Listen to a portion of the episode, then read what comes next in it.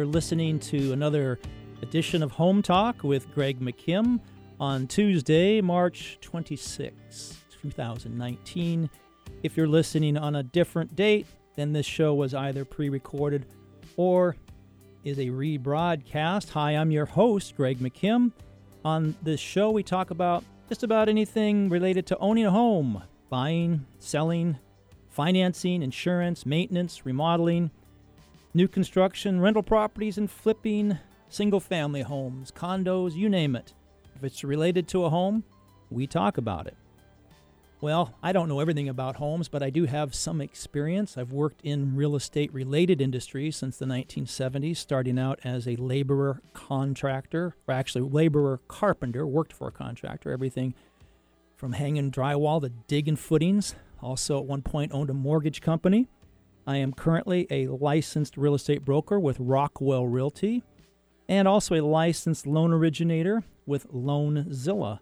My loan originator license number is 106202 and the Loanzilla license is 67412. Since I'm not an expert on everything that has to do with homes, I frequently bring in guests, and my guest today will be Steve Waltar with Legacy estate planning. He's an estate planning attorney, and we'll get to him in about five or 10 minutes. But before that, I will be talking a little bit about mortgage and real estate news. So let's jump right in.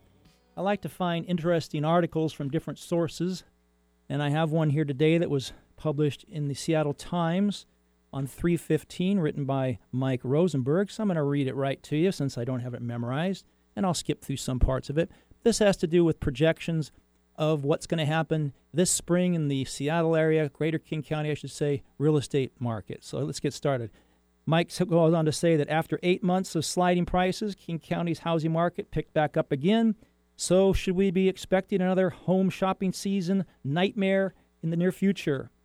Well, after rocketing up the last six years, the median price of a single family home in King County fell from May of 18 to January of 19 by about $116,000, which is a 16% drop. That was the second biggest eight month decline on record, behind only the peak of the housing bust that began in 2008. But then in February, prices, median home prices, again, King County, rose $45,000, the biggest one month increase ever in actual dollar terms. So the question is is this going to make it tough for buyers? Well, spring through summer, you may know, is the real estate season, we call it. Over the past five years, prices shot up an average of 60000 from this time of year through summer, March through summer. That's a typical sort of fluctuation. During that span last year, when prices dropped 116,000 starting in May, during that time, the, the normal seasonal adjustment was just 8,000. But last month's jump of 45,000, that was triple the gain for February. So it's pretty likely, according to Mike and other experts, that prices will raise again this spring. But the question always is, by how much? The million dollar question, I guess.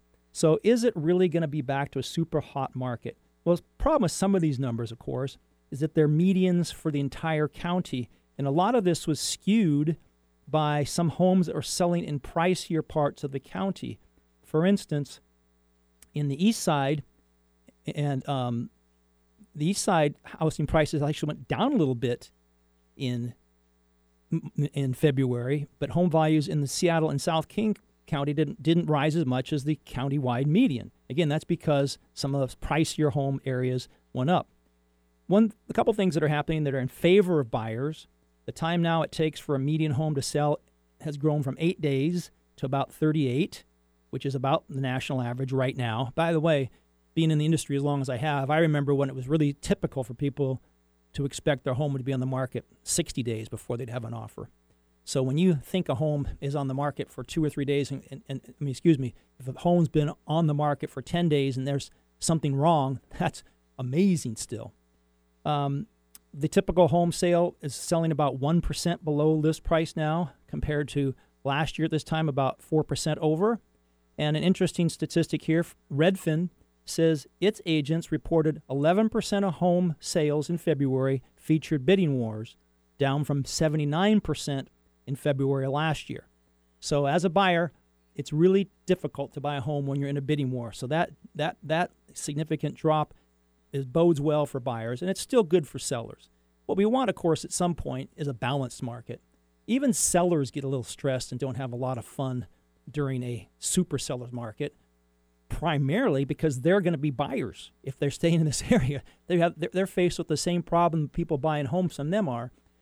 Partly though is because most people genuinely want to get a fair or high price for their home, but they also want to be fair to all the buyers that are coming in. And I'll tell you, as a listing broker, sell I find that sellers aren't they're not thrilled about turning away 10 people and giving a house to one. Nobody really likes doing that. It's not fun to do because you know you've just dashed the hopes of 9 or 10 other people. So, a couple other points in, in Mike's article. Um, condo construction du- tripled the number of condos in the market in the past year, which helped push prices down 8% in that span. And that's helped relieve some of the competition for smaller single family homes. So, predicting the market, a chief economist at Redfin studied all these numbers and came to the conclusion 2019 will likely be a calm year without any big price increases. Let's see if his crystal ball was clear or not. Now, um, that's about it. I think that you know it's pretty pretty obvious right now to most people in the real estate market that we've settled way down from where we were, but it's still a seller's market. Okay, so that's enough about real estate. I want to talk a little bit about the interest rate environment. Now, I've been in the mortgage business since 1991, and I track interest rates because that's my business.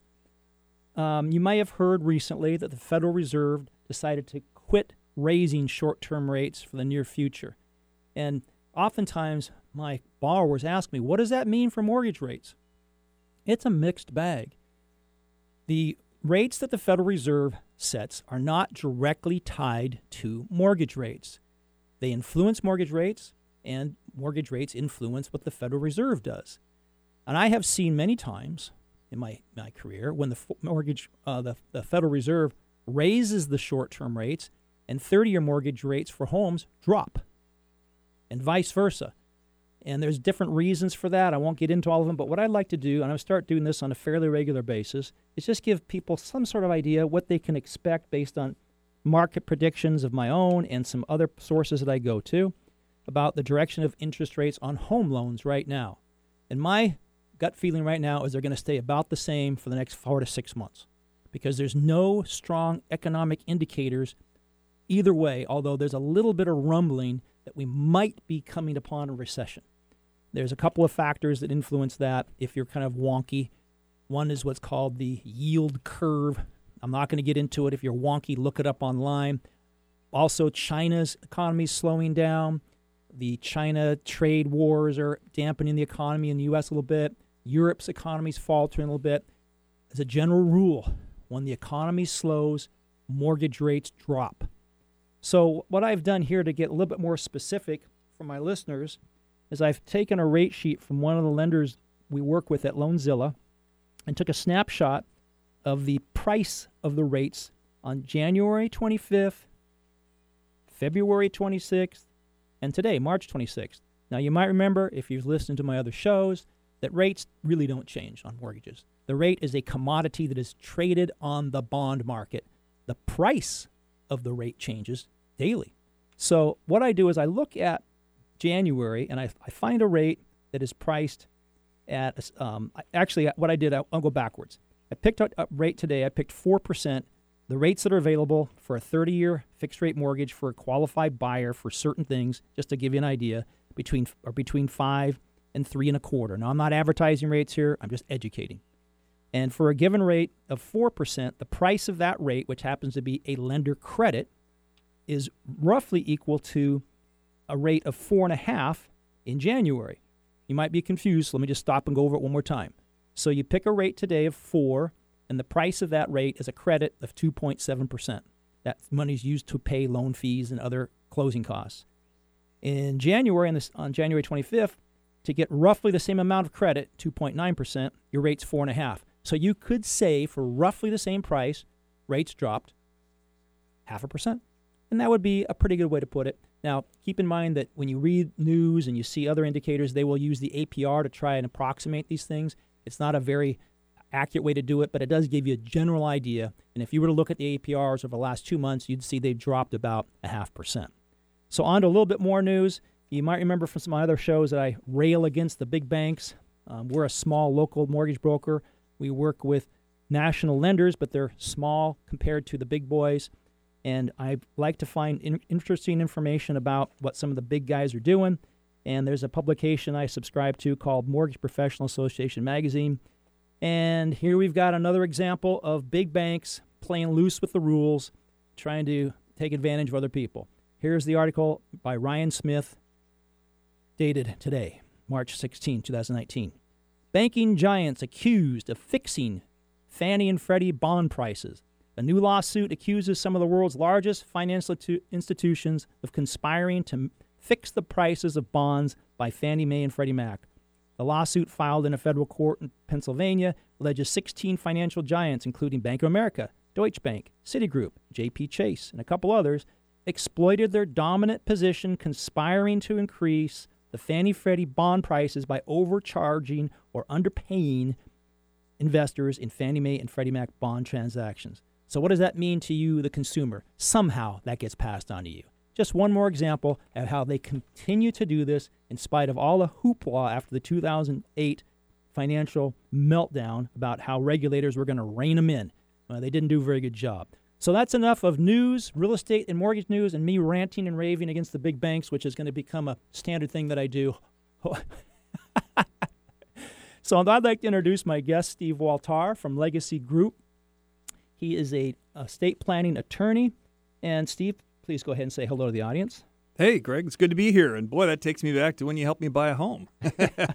I misspoke. It's a legacy group, it's legacy estate planning. And um, Steve, how do we know each other again? We are related. Yeah, Oh, you're yeah. your mom and my dad, brother sister. Yeah, That's right. so yeah, we're such the, a deal. We're the two firstborn. we go back a ways. Yeah, Yeah, we were Ah, the two favorites. Firstborns rule. Yeah, Yeah, that's yeah. funny. We used to have contests down at Grandma's. We would at Thanksgiving we would do a weigh in and a weigh out. Oh yeah, Grandma Doris. And who put the most weight on one time Well, I gained five pounds. My brother Doug gained seven in one sitting? in one sitting. How'd Scott do? I don't know. All I know is we were all we were all in the three or four pound range. But I think yeah, It was so good, but we would end up in the fetal position. So we learned over time not to eat that much, and we can't Yeah. do that these days. Grandma's breakfast too, man. It's unbelievable. It's like you could. It, she had enough food for twenty people for Yeah. just one one person. Right. So um, I'm going to talk a little bit about your background since I think it's uh, important. So um, Steve was actually born in Boston, Massachusetts. I think that's why your dad was attending MIT, right? Yeah. Mm-hmm. Exactly. His dad's a nuclear physicist, um, but he's really from the Pacific Northwest. Spent most of his time growing up down in Richland. I remember taking visits down there, and moved to Seattle in 1980 and went to C- SPU. Got his BA cum laude in '84. Then he went to Princeton and studied uh, graduate school in Princeton Theological Seminary, and uh, then went back to Puget Sound and went to um, law school at the University of Puget Sound, and then eventually ended up at the C- uh, Seattle U Law uh, School of Law, and was admitted to this Washington State Bar in '94, and you're admitted to practice in the United States District Court, Western District of Washington. Correct? Exactly. I, I read it right. I didn't, even, I didn't. I wasn't Yep. even wearing my glasses. I'm pretty impressed. Hold this thing three feet away. So James Bond signed my diploma from law school. That's pretty impressive. ding, ding, ding, ding, ding, ding, ding. Did they have the music in the background? No, Can no. you imagine having your name J- Yeah, James he always Bond? says, "Call me Jim." Call me Jim. he, he doesn't say Bond. no. James Bond. All right. So, um, and then '96, you started your own law practice in areas associated with estate planning, which includes trusts, estate tax law, wills, probate, asset protection planning, business succession planning, disability planning, and so forth. Right. Now, I've got a long, long list of credentials here, but to get on with the show, Right. I would recommend people go to your website, which is walter.com, waltar.com. Yes. Waltar.com. We're probably going to change it to Legacy LEP Planning.com, but right now it's Waltar.com. By the way, the reason I said Walter is because everybody else in the family does, but Steve, Not like- me. Steve says Waltar because it's a derivative of Waltare, which is what the first Finnish, yeah. Finnish. That's where we're Finns. So W A L T A R dot com, and if you want to reach Steve at his office, feel free to call 425 455 6788 or email info at waltar.com. And by the way, if you'd like to call in during the show, feel free to do so. We'll take any questions or comments at 425 373 5527. Or you can always reach me, Greg McKim, off air at 206 250 6545. Or email me at gmckim, that's G-M-C-K-I-M, at loanzilla.com. So let's jump into some of the topics that we had planned to talk about today. Um, here's some headlines. We were talking about how to own a home, what type of, how to vest in title. This Mhm. question comes up with my clients. Sure. In fact, I had a client years ago who had um, lived in California. His wife had passed away, and he said they had taken title vesting in a way that they hadn't thought through, Mhm. and it caused complications down the road. Now, I don't. I'm a little fuzzy on all the reasons why that happened. Looks like we got a call coming in, Eric. Okay. Um, I'm not sure what took place, but he recommended a different way to do it. But I'm really adverse to ever recommending that because Sure. I'm not an attorney. Right. So I tell people talk to your attorney about how to vest title. The most common way is people take title as let's say if they're a married couple, let's take it as husband and wife. Right. Or if they're single, they'll just take it as a single man or a Mhm. single individual, a Mhm. single person. Right. Can you expand upon that a little bit? Some ideas about let's start with, you know, common husband and wife. Yeah, yeah, common scenario. So we almost need to explain that in for liquid things, when people own a bank account or a checking account, whether it's five thousand or fifty thousand, if if if husband and wife are on account, it's presumed it's joint with right of survivor. And and that is not true with real property. So when you when husband and wife take title in a home, it's technically tenants in common. That is different than joint with right of survivor. So what that means is each of them own one half of the whole. They don't each own 100% interests. So that means it's going to take the two of them to sign to sell or refi. And when one dies, you got a dead person's name on title with the survivor. I think the thinking is real property is a big deal. So you don't want a bunch of people going together and a bunch of old folks are on title with the young folks, and then it just would automatically just go to the youngest person you know, upon death. So it's just a big choice to, to buy real property. So the default is every person that owns it, they own their portion. And so when they die, they c- c- get to control who gets that. Let's back up for a second then. I, I see title, I'd say 95% of the time Right. when it's a, when it's a married couple or partners of any kind, Sure.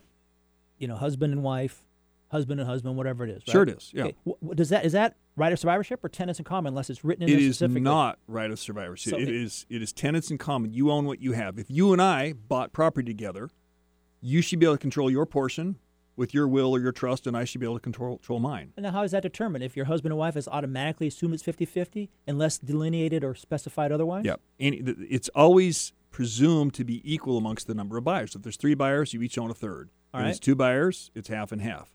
And of course, with commu- with husband and wife, doesn't matter who put in the money. It's deemed half and half as far as there's no gifting concern. Okay. So, now if a person was concerned about this for whatever reason, let's give an example. Um, let's say you had, well, I don't know what example, but you, you're more you're more versed in this. What would be some examples of why why a couple wouldn't want to have tenants in common, but instead it would want to have right of survivorship? What what's the problem at death of one party Yeah, with tenants yeah. in common? Yeah, the, the problem upon death is people think, oh, we're community property state, husband, wife, it automatically goes to the spouse, and that's not true. So when people die, if you're on title, that generally triggers a probate. Whether you die without a will, calls it's called intestate, sounds painful to us guys. But even if you die with a will, the best analogy is if you hire an architect and you, you pay for a blueprint, does that blueprint build your home? Does it? Uh, not very not, Not, not well, a very no, good job. No. you have to hire the construction Yeah, people and yeah. lay a foundation. So same thing. A will is just a blueprint. Okay. It doesn't control joint tenancy like bank accounts. It doesn't control IRAs or 401ks. It doesn't control life insurance. What it controls is when your name's on title. Husband and wife are on title to a house. Husband dies. Wife can keep living there. She's still on the hook for the mortgage, but she can't sell until she does a probate. Explain a little bit more about exactly what probate means. It always sounds like this horrible process. I don't know what it is, but I sure want to avoid it. Yeah. Um, probate's just a Latin term that means to prove. Prove who died, All right. prove if there was a will or not, and then you kind of there's a notification process. You notify the creditors, that's weird, and you notify the heirs. So if someone dies without a will, guess what? If they're married, a spouse and the children get notice. Okay. And if there's a will, you may have your aunt and uncle and a couple of charities and what else. So it's notifying who's listed in the will or notifying the children or the, the natural heirs. And it's notifying the creditors. And this goes through the court system. Yeah, and it's kind of courts are that lovely system that's so efficient. No, but courts are careful and slow. And so they want to make sure everyone is notified, you pay off the debts. You don't want to deed a title in a home to someone unless you know that no one has a competing claim. What's a typical from the from the point of death through the proof of notice being distributed to all parties? What's a typical time frame for that to happen? Typical is six to eighteen months. Six to eighteen months, and then does it automatically kick in, or do one of the parties, the heirs? No, that's a great question. It doesn't automatically happen. In fact, sometimes husband dies, and it's 10, 15, 20 years later, and and the wife tries to sell the home, and she says, "Oh, you need a letter testamentary." So she calls an attorney. Can you draft a letter testamentary? No, I can do a probate. Two decades after your husband died, and I can get you appointed, and you know, so it's just this legal process. Two years ago, I had a listing up in Lynnwood, and it was a listing um, where a, a trust had, in, had inherited the property Okay. from a Mhm. death. And they told me when I took the listing that all the paperwork's in order. Nothing was in order. of course. Nothing, and it, it was a nightmare. Yeah. I, I can't even go back and describe what happened because Ah. I was involved in the fringes, and I would just say, "Please get this done." And finally, we got it done. But it was Yeah, very yeah. confusing and convoluted. So I mean, probate's not gnarly and horrible. It's not like California or Hawaii, but you know, it's a process. So six to eighteen months might be a from thousand a month. from the time somebody starts it, yeah, from when they start it. So that's a reason many people decide, oh, can we own it as joint with right of survivor? You can. It's not normal. You have to ask it. Usually, you need an attorney to say, yes, we really want it that way. Okay, so if one of my clients says, "I want to buy this house as husband and wife with, um, what's it? What do you call it again exactly? Joint with right of survivor. Joint with right of survivorship." And they go to the title company. So that's how we're going to do it. The title company is going to say, or the escrow company is going to say, "You need to have an attorney give us a document stating this is what you want." Generally. Okay. And that would be really true if it's not a married couple because they you, you're, you're giving up legal rights. If you purchase something as joint with right of survivor, you don't control it on your death. The other owner automatically gets it. So you might convince someone don't have to hire an attorney if it's a husband wife deal or husband husband wife wife. You know, if someone's married and they really know and they can say, "Hey, we don't want to hire an attorney. We want survivorship." Okay. They if, could probably convince someone, but it's not the norm. okay. If it were joint with right of survivorship, then it would it would skip probate Correct. because it just automatically transfers on record in the King County records as from one spouse the, to the deceased spouse to the Correct. Mhm. And who who implements that? Who takes that step? Would be the remaining spouse or Yeah, upon death, it's you get a death certificate, and you could kind of. Um, usually, you don't retitle. I mean, probate is the way you get appointed. You handle the decedents and you retitle it. Another little trick we have is, is called community property agreements. There's a way to do in Washington an agreement. It doesn't happen because you live here. It doesn't happen because you're married, but it, it happens because you sign a contract. And it basically says everything we have is community, anything we get in the future is community, and when one of us dies, it all goes to the survivor without court. So that's a document you sign. And when you say everywhere, everything, eh, what if your title had been per, what if the home had been purchased before you did that, and the title was tenants in common? Would it would it would it would it supersede that? It does. Community property agreements trump wills, trusts, contracts. It's kind of a super contract. Okay, so a person that started thinking about this today and said, "Gee, you know, we didn't take it as joint with of survivorship. We took it tenant in common. We don't like this idea of having to go through probate and all that. Sure. Let's go get the best way to do it. Go get it, one way to do it. not One best. way, One yeah. way. But, Yeah. just write up a, a community property agreement, Exactly. and then that would supersede. yeah, you don't have to change any title. It's kind of just a survivor wins. okay.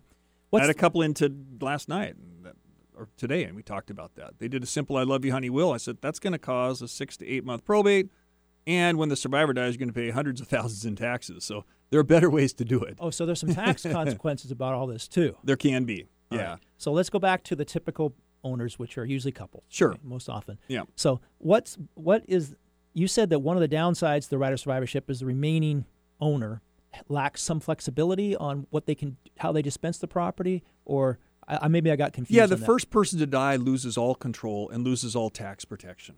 The first person to die. The first person to die. okay, the first person to die, of course, they're if if they have a, a spouse, I'm assuming in most cases that that person's financial well-being is the person who deceased most important. But they but, but they might have other things. But they might have children, and they may not want the survivor to remarry and give it away to a new spouse, and all of a sudden your kid's out of the loop. Okay, so they might want to have it. So the, the reason for the tenants in common then is that that can all be dis- that, can all be determined through the will. Exactly through the estate plan, and there's you know there's community property agreements, there's wills that have tax protection, there's wills without it, there's living trusts, there's even transfer on death deeds. So there's lots of ways to avoid court. Okay, so what it boils down to is that it really makes sense before you buy a property to sit down and figure out which one of these approaches is the best for you based on, you know, and, and it could change in the future and then you go back and you could change it if it if, Correct, if things change. correct. And- Rather and than just to go with, hey, husband and wife, automatically tenants come, you don't even know what you're doing.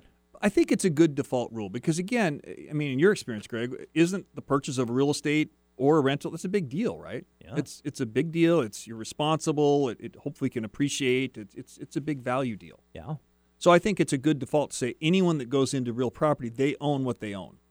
And then you can see an attorney and say, ah, let's change what we own. Let's gift it. Let's so you're saying it. Just go deed it." ahead and go with the standard, which is the tenants in common, That's- and, and then go afterwards and change it. In general, yeah, that's a good default rule. All right, and one of the we- reasons to do that is when you're buying real estate, it's unbelievably stressful anyway. You're already making huge decisions, not only about the real estate itself, but also about the loan. It's compressed. There's all kinds of time constraints, and so you're thinking And people say I have a lot of paperwork. I've never felt so powerless as when I was buying a home and they said you have to sign all these forms, and I couldn't change any of them other than the fact that they misspelled my name. And even there, I have to say, oh, I am also known as, or I may have formerly been known as Walter. No, I'm Waltar. It's pretty funny. it is pretty funny. So, and the other thing is that people, not only are they buying a home, thinking about moving, getting a home loan, all that entails. They're also looking at insurance. Then you add estate plan on top of it. Probably this it's is too much to tackle. Yeah, Yeah, get, so- get through the deal. But after you do it, then Sure. maybe a visit with someone. What would be a typical consultation charge to just walk through some of these ideas and then think of a, a, a plan of action for a, for a couple? Yeah, it's from zero to six hundred dollars for. I mean, I So usually give free consults. Some people charge, some people don't. Usually, there's at least a, a thirty minute free consult people will give. Okay, so that's a reasonable thing to do Sure. considering Yeah. how important this is. I mean, the average person spends at least that much a year on insurance, Yeah, yeah, yeah. and they don't give much thought to what we're just talked about here. Okay, so I think we've covered most of the ownership, how to own a piece of property on title. Um, The you- one we didn't cover is trusts. I mean, if you have Oh, a trust, yeah. you can have revocable trusts, and you can own it. And, and you, in fact, you could own things. You could even most married couples will do a joint trust. If they agree on, you know, they do taxes, they communicate, they're not a lot of separate property. They'll probably be joint trustees, joint beneficiaries. They just do it that way. But sometimes people like want to buy a rental with inherited money. So even in a joint trust, you could buy something as wife's separate property in a joint trust. Okay, one of the challenges, as you're aware of, is that with a trust, it's hard to get a standard loan Correct. because Yep. lenders don't. Some lend. do it, some don't. Sometimes they want an attorney letter. It's another hoop to jump. Yeah, kind of a hassle. Yeah, it is. Fannie Mae and Freddie Mac where, is where most of the money comes from for home loans. right. F- FHA and VA too, and those the lenders that the guidelines for Fannie Mae and Freddie Mac are very strict about any type of a trust because it, it it's one more layer of separation. If the bank needs to foreclose on a default, Yeah. the banks perceive it as being such, which is true. That's one. That's one. Mhm. It's a little bit of protection. Now, so what some people do is they buy in their names and then they Then they redeed it. They, They it claim deed it or over yeah. to a trust. Now, Sure. now, just for listeners to know, if you ever read your actual note on a loan, Greg's a good get, detail person. Hire Greg. He will he will really look out for you. it says that if you change the ownership of the property, if you transfer the ownership to any party other than the two people or the parties that were already involved in the transaction on the loan, that the lender has the right to do a um, due on sale clause, which means that they could accelerate and make you pay your loan off in full the minute they find out about it. Now, you've done this a few times for people, Thousands. and yeah. and There's know, a federal statute that can't accelerate if it's your primary residence. okay. So I don't care what the contract says. There's federal law. This is the first time I've ever heard of that. Oh yeah, it's the Germain St. James Act or something. Okay. So I, I, I could. They are looking out for their own interest. It would Okay. be better to to scare someone into thinking that. It'd be better for them to think that they so can they literally, literally they don't can't. have a legal basis to do is what you're saying. Correct. Now, when it's a rental or going into an LLC, that that could be exercised. That clause. and that's because it's not owner uh, occupied. Okay, Correct. That's really important to know. I was not aware of that. Now, of course, it's more common almost in those rentals and LLCs for people to do that because they're more concerned about liability. That A lot of times they'll transfer them over to partnerships and so Yeah. forth. However, how many times have you done those? Uh, LLCs or Set up people who bought a property in their name and then convert it to an LLC or convert it to a trust or some other oh, sort of frequently. The the best practice is actually to get permission from a lender. always. Um, If- but if the other can. thing is, honestly, there are times that that um, with a couple of rentals, especially with a really good killer rate on a loan, if if my clients sign the deed, moving it into their trust, and they leave it with me, we don't even record it. I hold it. So if your dad was thinking, "Oh, do I give something to you or I give it to Scott," and he's holding his own deed, that's not really the, the intention's not clear. It's not enforceable. But if you hired me to do an estate plan and and you had a rental and and you said I deeded into my trust, I could hold it, and even if you died, I could record it after you died. How So interesting. it's pretty cool that it works that way. Obviously, it's legal. Otherwise, you may be doing Right. it. Yeah. So I'm kind of practical about that. Look, Yeah, okay. let's not record it till you get done with the refi, then let's put it in, or let's ask for permission, or why don't we just hold it as a safety net? Okay. Now, Yeah. I I would also think that lenders would not exercise this acceleration clause unless they felt that for some reason they were in potentially were going to be harmed. They're disadvantaged or something. yeah, and and, right? and this is when lenders think they're going to be harmed when you stop making payments. Lenders, as a general rule, go through county records and look through and see what people are doing. I mean, it's possible. well, and could it be might be, sold from one lender Right. to another, and Yeah, know, it's know. possible, but just be aware of that. I think we should go ahead and take a little break. So we're moving into a break right now. This is Home Talk with Greg McKim, the show that covers home ownership from A to Z. We air each Tuesday here at 11:50 a.m. KKNW from 3 to 4. Please feel free to call in during the show at 425 373 5527. And we'll be right back after these messages. Don't go away. Not completing high school is more of a social thing than it was an academic thing. Even though all these years have passed, I still had that longing to have my diploma. At age 30, Carissa finished her high school diploma. If you're even considering getting your high school diploma, you can do it. No one gets a diploma alone. If you're thinking of finishing your high school diploma, you have help. Find free adult education classes near you at finishyourdiploma.org. That's finishyourdiploma.org. Brought to you by the Dollar General Literacy Foundation and the Ad Council. Through the generous support of individuals like you, Trees for the Future has planted over 155 million trees and changed thousands of lives in the last 29 years. With your help, Trees for the Future continues to train thousands of impoverished farming families across Africa to plant their way out of poverty using an agroforestry method called the forest garden.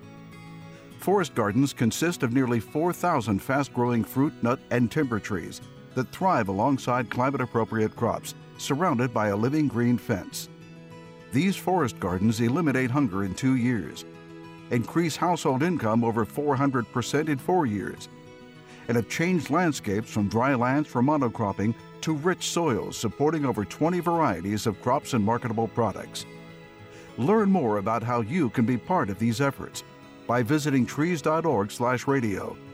That's trees.org/radio. Hey, Kevin, thinking about saving for retirement? Yeah, but how do I start? It's easy with Avo, a retirement coach. Let's learn the Avo bet. A is for taking action. Not anxiety? No, Kevin, you're gonna be fine. You sing? Barely. V is for variety. Huh. Change up my strategy. Okay.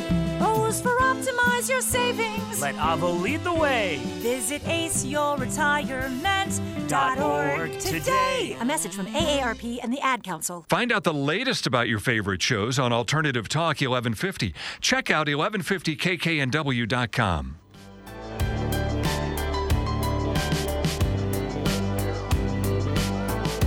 Welcome back to Home Talk with Greg McKim, the show that covers home ownership from soup to nuts. We air each Tuesday right here on 1150 AM KKNW from 3 to 4. I'm your host, Greg McKim. Feel free to call in while on air at 425 373 5527. You can reach me off air at 206 250 6545. Again, that's 206 250 6545. You can also listen to this or prior shows by podcast at 1150kknw.com under audio archives.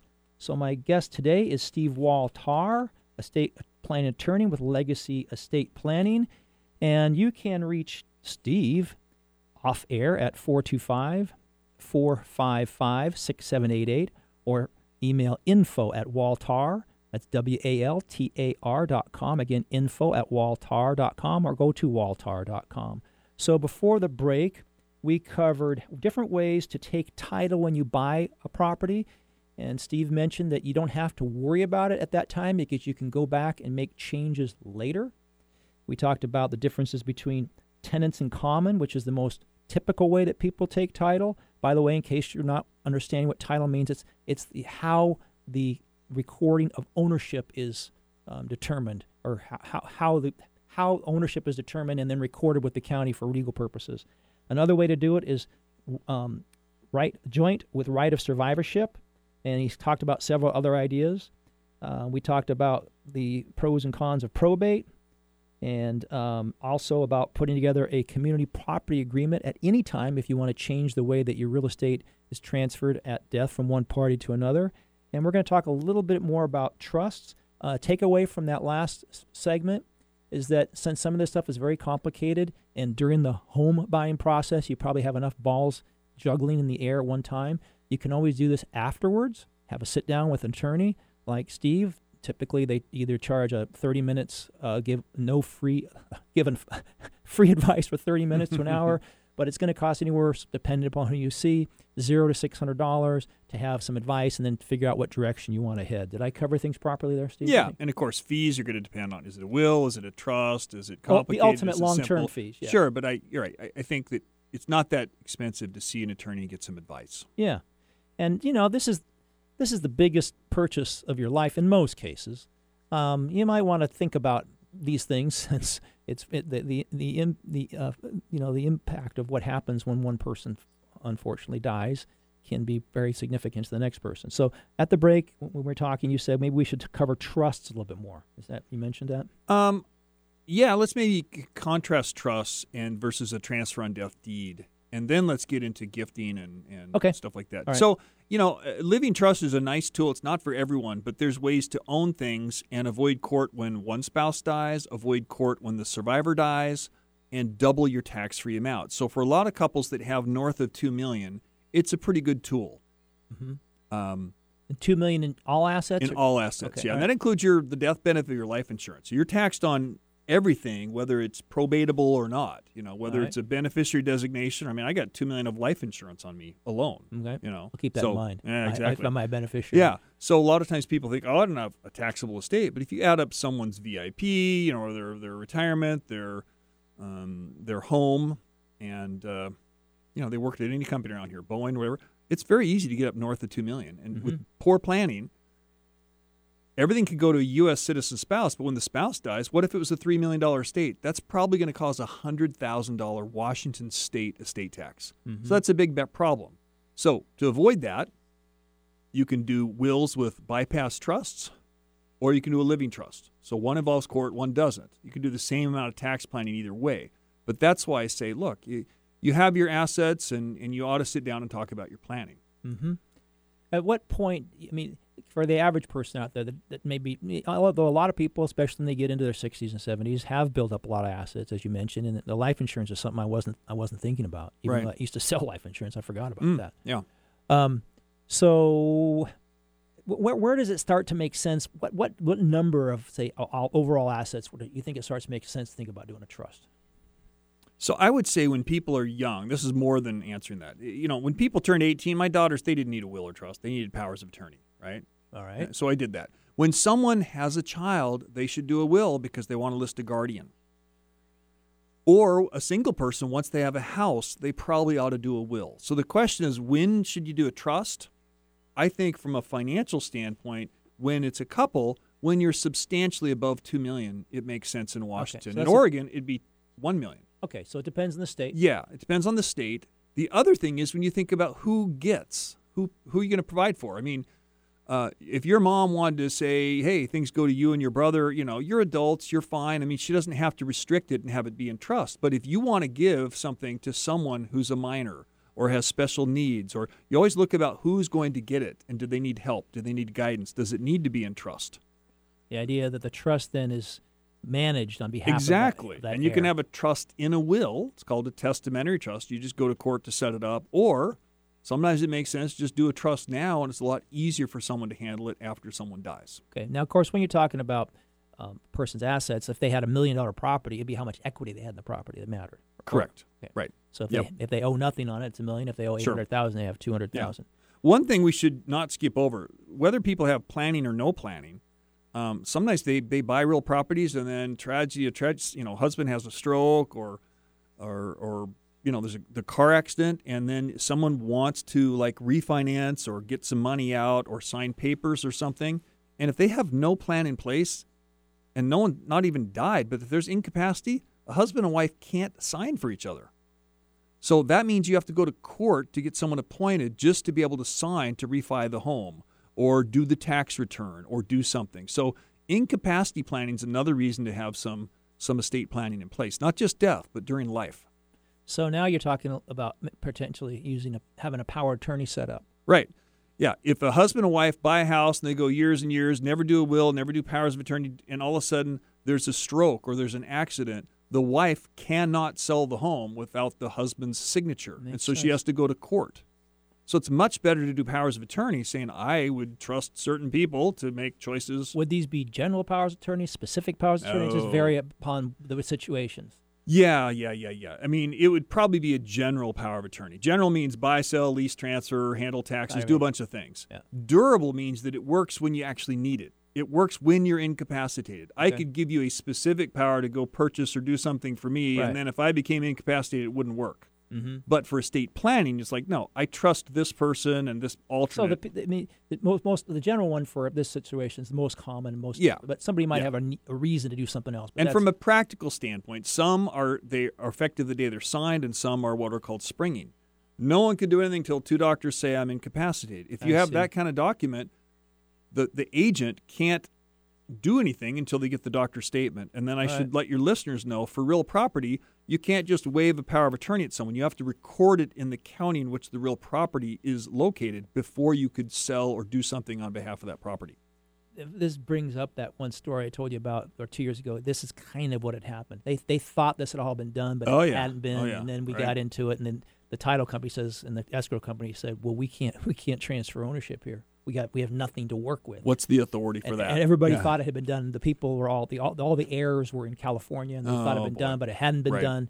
So it was a real mess. California's high probate fees too. So, um, you think you want to talk about trust anymore? I want to move on to some No, other I think things? that's enough about trust. And Okay. if someone really doesn't care who, you know, how it goes, it's, it's an adult beneficiary. There's something called a transfer on death deed now, where you can actually do a deed that says, when I die, this goes to my daughter or my son. Now, can this be implemented after a person has taken title in a different way? Absolutely. Just like Yeah. the community property agreement can be done later. Absolutely. Ah, I And it's see. pretty cheap. You don't have to create a trust. It's like it's just here. It's revocable, but then when you die, someone has to get the death certificate and pay ten bucks. But it's quick. It And really- is that new to the state of Washington? It's a couple years old. A couple news. A lot of states have this, and new to other states. It's fairly new to our state. Okay. Correct. And again, that's called A transfer on death deed. transfer on death. Just like a brokerage account, you could say, when I die, it goes to someone. It's transfer on death. Okay. So now you can do that with real property. And it's just something you have an attorney write it up, you record Yep. it, you record it, and you say revocable. Well, that means the person who grants this later on come back and say, I don't want to do this anymore. Yeah, I change it and it goes from Greg to Scott. It goes it. Okay. from Joe to Sam or, Right. you know. It's flexible that way. Yep. Okay. So you we had some bullet points here, and you, you had a list of things to avoid. Want to cover those? Yeah, I think that probably explaining, like, maybe we should tell a story and then we can like debrief and, and talk about gifting. Okay. A lot of times people are worried, oh my gosh, I don't want to have to go through a probate. I'm going to give this to my oldest son. And so dad who bought a home for $35,000, right, and is now worth $850,000, and he decides, I don't want to deal with the probate. I don't want to deal with attorneys. So he does a quick claim deed to his son. Mm-hmm. And then he dies two months later. Well, what he has done is probably created a huge capital gain problem for the son. What if the son doesn't even live there, doesn't even make it his home? Dad's basis, what he paid for that was thirty-five mm-hmm. When you make a gift, you give what your you give your basis and the fair market value. So I'm like, got my hands here, thirty-five thousand dollar basis and giving an eight hundred fifty thousand dollar gift. It would have been much better for dad to keep in his name. When dad died, it would revalue. It'd step up to the 850,000 and then it could go to the son. And you don't have to do a fancy trust. You could have done a will or a transfer on death deed. But why not keep it in your name and then get the tax step up? That way, when it goes to the beneficiary, if they sell it, they pay zero capital gain. Okay, let's walk through that again because that was confusing to me. All right. Okay, so so let- let's just say you have a seven hundred thousand dollar increase in appreciation. okay? Yes. And I quit claim that to somebody. That person who received that receives it. Somebody say essentially gave somebody a, seven hundred thousand dollars.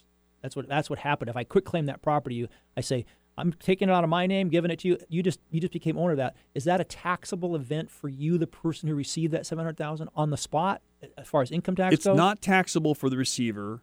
It's taxable to the giver, but Washington has no gift tax. okay. and the federal exemption's over 11 million so big deal you know Okay. but again the important thing is if you gave it away you're giving what did you pay for this what is your original basis Well, thirty-five thousand. Say like you said. okay or, or it could make it a 100 Okay. so if it, if you paid a 100 Mhm. or you paid 35 and you added a new roof so your basis is a 100 Okay. when you give it you gave me the fair market value of 700 Mhm. but you also gave me your basis Okay.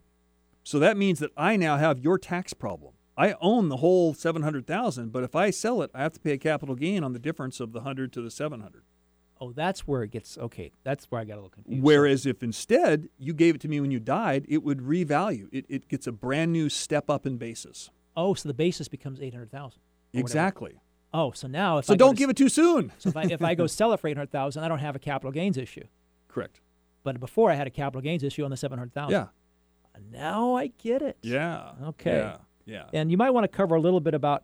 People ask me periodically about why can I get a gift for only ten thousand. Of course, that changes. Sure. What does it mean? So talk about that a little bit. Yeah, yeah. This this um, I guess the best way to explain it is every person has a certain amount that just doesn't matter. It's called a, the the annual gifting, Mm-hmm. and it used to be ten thousand indexed inflation. So right now you can give fifteen thousand as many people as you want. I could write a check, you know, or Bill Gates could write a check to everyone in the U.S. Bezos, right, for fifteen thousand. You wouldn't have to pay a gift tax. Okay. You wouldn't even have to declare it. Neither party would have to report any Right. sort of the receiver income. always gets it tax free. So all gifts of any form. that are a limited amount, fifteen thousand or less, are just de minimis. What- They're small. They don't matter. if somebody gifted me hundred thousand dollars, would I have to pay income tax on that hundred thousand? You would not, but they would have to file a return saying federally that they use part of their 11 million and change. They don't have to pay a tax, but they have to file a return that I gave to Greg McKim north of 15,000 in one But, year. but okay, how does that affect the person who gave the gift?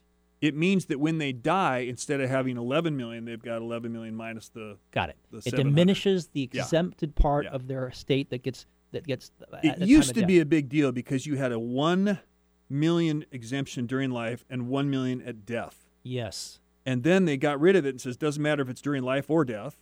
And then it grew to 11 million. So it's like very few people are going to give away more than 11 million. So bucks. here's the answer that people ask me all the time, Greg. If I get a gift of any amount from someone, according to you, it's not taxable to the person who receives it, correct. and it's not taxable at the time of the gifting to the person who gave it, but it does affect eventually the amount of tax exempted portion of their estate. Of the giver. Of the Right. giver, okay. Yeah, there's something called a net gift. If you got really large, sometimes you'll give a net gift and you want someone to pay the taxes to receive the gift, but that's very rare. Okay. all For right. most of our clients, when you receive a gift, it's just you got just, a gift. just in case there are any listeners out there that really like my show and you want to you want to test that with me, feel free to. and a husband and wife can give him 30 grand, not just limited to 15. How about that? Okay, so we talked about you had that on here, gifting while alive. That's that's what we covered just now. Right. Okay. Mhm. Um, kids as creditors could take your property. What does that mean? Oh, that's the other, the biggest problem. So I, you know, no one wants to create a tax problem, but let's say husband, um, he same same scenario. He's got this this property, and instead of giving it totally, he just adds his son. So he makes it joint with right of survivor. He adds his son to his To the ownership. to the ownership, title, right? Yeah. Oh, he's going to get around court, da da da da da da. But what if the son is going to a, uh, what's the most rabid fans here? Seahawk fans. He's going to Seahawk game, and he's he's in a hurry, and he's got his face painted, and he's maybe had a couple beers before getting there, which he's and he's in a hurry, and he hits a car full of lawyers. what a and You may say it's a good start, but guess what? Before they sue the son, they're going to do a little search and they're going to see that he is on title with dad. He owns dad's house. So if you add someone, you quit claim deed to someone else during your lifetime, you are liable to their creditors. Yeah. Even if not you're just them. Even, even if you're not on the the the debt instrument, Right. As soon as you have an asset, Exactly. somebody can come after you for any sort of uh, of of, of injury or, or debts debts they're owed. Yeah, that's a good point. Or you give it to your your let's let's say a daughter, right? And then the daughter goes through a divorce. Guess what? The divorcing spouse might be able to get some Okay. portion of that from you. So now, can these things be avoided with trust? absolutely. That's one of the main. Yeah. Yeah. One one of the advantages of We need to know your general. goals and then we can say, hey, Okay. here's here's a better way to handle that. And then last but not least, you had on here Medicaid. Yeah, Medicaid. Um, sometimes, as you know, the house is the largest asset of a of a person. Many times, yes. Yeah, and sometimes people run out of money and all they have left is their house. And if they really run out of money, they can qualify for Medicaid. But why should you and I have to pay for something if someone had an asset? So what would happen is when they die, the state of Washington makes a claim and they get reimbursed for their cost of care. It's called a Medicaid lien. And it's leaning against the real property. Yeah, so the home doesn't provide a barrier to getting on the state treatment. But if you own it when you die, they're going to get repaid. So Medicaid planning and attorney planning is sometimes to do an irrevocable trust to get around the five year look or to set up special trusts for a spouse when you die that the state can't go after. Well, I've heard of this thing recently where they call it Medicaid divorces. Oh, that's where, true. Where you have two people, one of them becomes really ill, Yep. and what that person what they do is they divorce. They still live together. They're still Yep. in Yep. love. They're still cohabitating, but all the assets are in one person's name, and the person who's ill is completely wiped out of assets. Mhm. And now that they're divorced, Medicaid can start to provide a benefit to the person who's destitute and doesn't have any right to the other person's assets. That's correct, Greg. It's a little sad and it's somewhat practical, I guess. It's Yeah. like you can actually, because there's unlimited gifting between spouses while they're married, as long as they're U.S. citizens. You can move everything into the well spouse, then you divorce, and now the ill spouse, they have less than two grand to their name. Guess what? They qualify for Medicaid. Yeah, and even if Medicaid knows you've done this, it's perfectly Right. acceptable. It's it's legal. But if you don't do it, they'll come after That's right. everything. and and if you don't want to wipe out all your see an savings, attorney now or later. See one at Yeah. some point before you, you, you screw it up. Well, how interesting. Well, Yeah. I think we've just about covered everything you had here in your bullet points. Anything that jumps out at you, you want to throw in? Because I'm gonna start wrapping up the show. I gotta, you know, I gotta, I got a producer over there waving. I understand. No, I think it's pretty good. I, I think it's nice that you help frame this for people. You're helping them with the process. It's good to know that they can review it with an attorney, but you can also make changes later. And with a big asset, it's just nice to know that you get to control it upon your death. Well, I'd like everybody to know that they're listening, in case you didn't remember, to Home Talk with Greg McKim.